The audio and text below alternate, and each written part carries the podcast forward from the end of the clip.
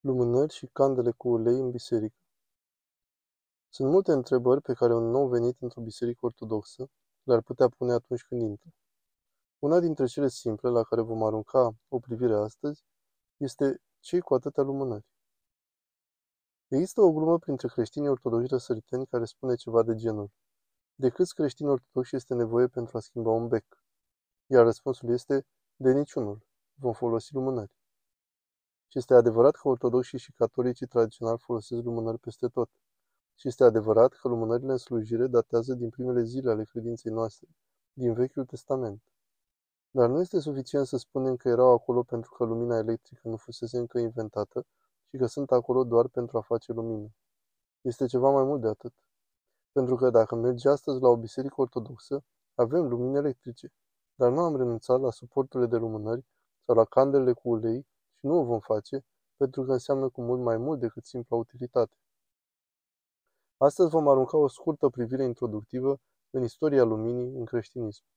Ne vom uita la unele dintre semnificațiile flăcărilor și de asemenea vom arunca o scurtă privire la o lumină faimoasă din Vechiul Testament, care arde și astăzi în biserică. În principiu, lumina lumânărilor reprezintă lumina lui Hristos. Este ceea ce face El. El a venit în lume ca să aducă lumina. El aduce lumină în inimile noastre. Lumina lui Hristos luminează totul. Și în timp ce putem spune că același simbolism și frumusețea luminii pot fi văzute și într-un bec electric, nu are chiar același impact și nu dă aceleași imagini frumoase ca o flacără pulpuitoare. Dumnezeu i-a vorbit odată lui Moise printr-un tufiș aprins.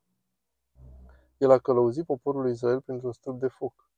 Limbi de foc au apărut deasupra apostolilor lui Sali și în cartea ieșirii Dumnezeu dă instrucțiuni foarte clare despre cum dorește ca poporul său să construiască candelele templului.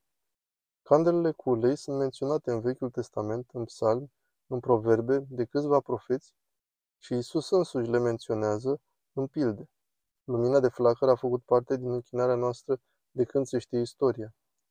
Într-un alt episod din Patristic s-a menționat pe scurt un document scris de autoritățile romane în orașul Cirta din nordul Africii. Romanii făcuseră un raid într-o casă, biserică creștină, ei arestaseră pe creștini, iar guvernul făcuse o listă foarte atentă a lucrurilor pe care le confiscaseră de la această biserică secretă. Și printre acele lucruri erau câteva candele și sfeșnice frumoase.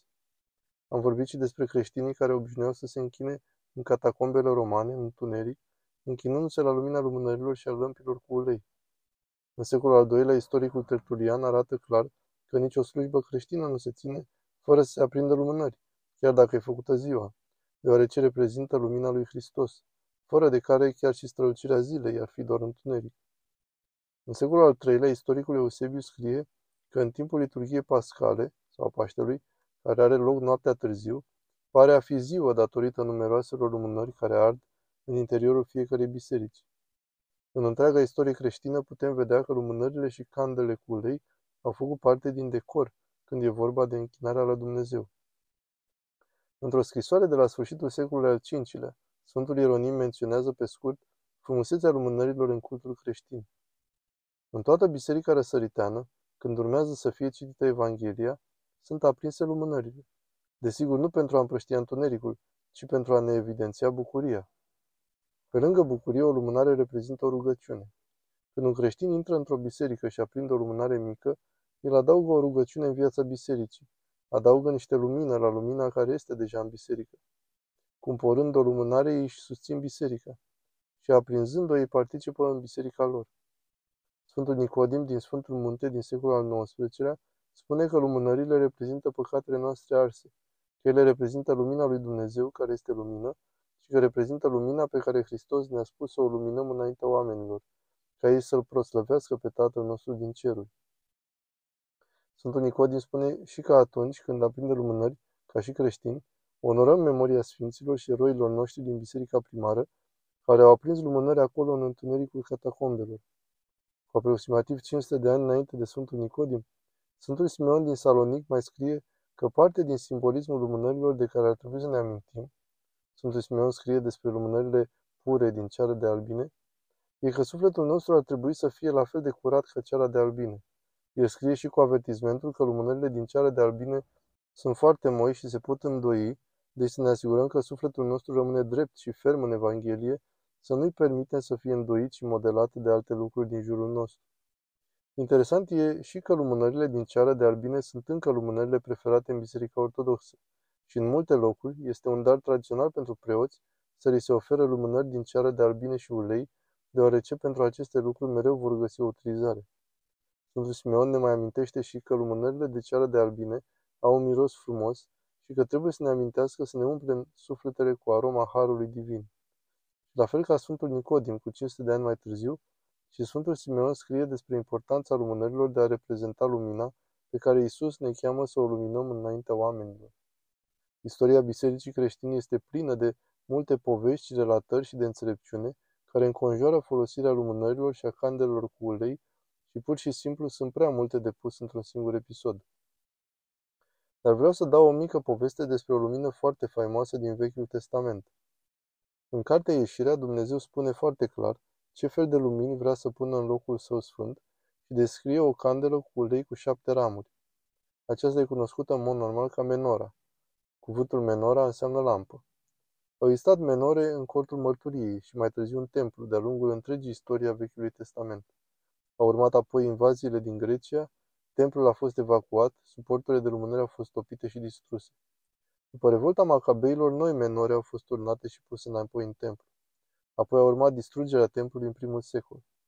O menora mare din templu a fost furată și dusă la Roma, unde a fost defilată pe străzi și apoi expusă public într-un loc numit oarecum ironic Templul Păcii, care era acest loc roman unde depozitau lucrurile pe care le câștigaseră de la popoarele cucerite din întreaga lume.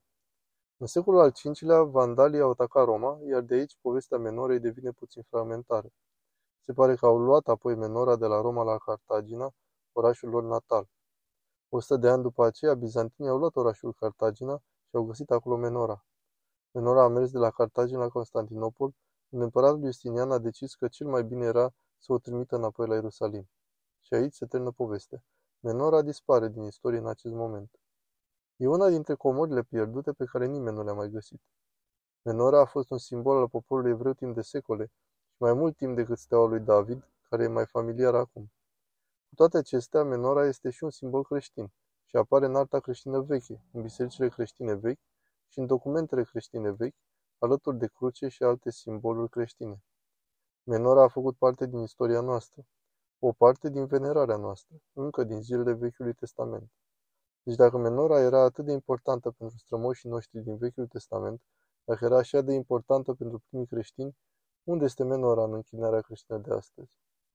Și răspunsul este, e acolo unde a fost întotdeauna, în templu. Și prin templu mă refer la fiecare biserică ortodoxă de pe pământ. Data viitoare, când mergeți la o slujbă ortodoxă duminica, să căutați cele șapte lumini. Le veți găsi în altar, stând acolo și arzând pentru slava lui Dumnezeu, precum au fost în zilele lui Moise. Este o credință pe care o continuăm și în această zi. Menținem simbolic, practic și interior aceeași flacără care a ars pentru strămoșii noștri. Este lumina lui Isus Hristos și va arde pentru toată veșnicia.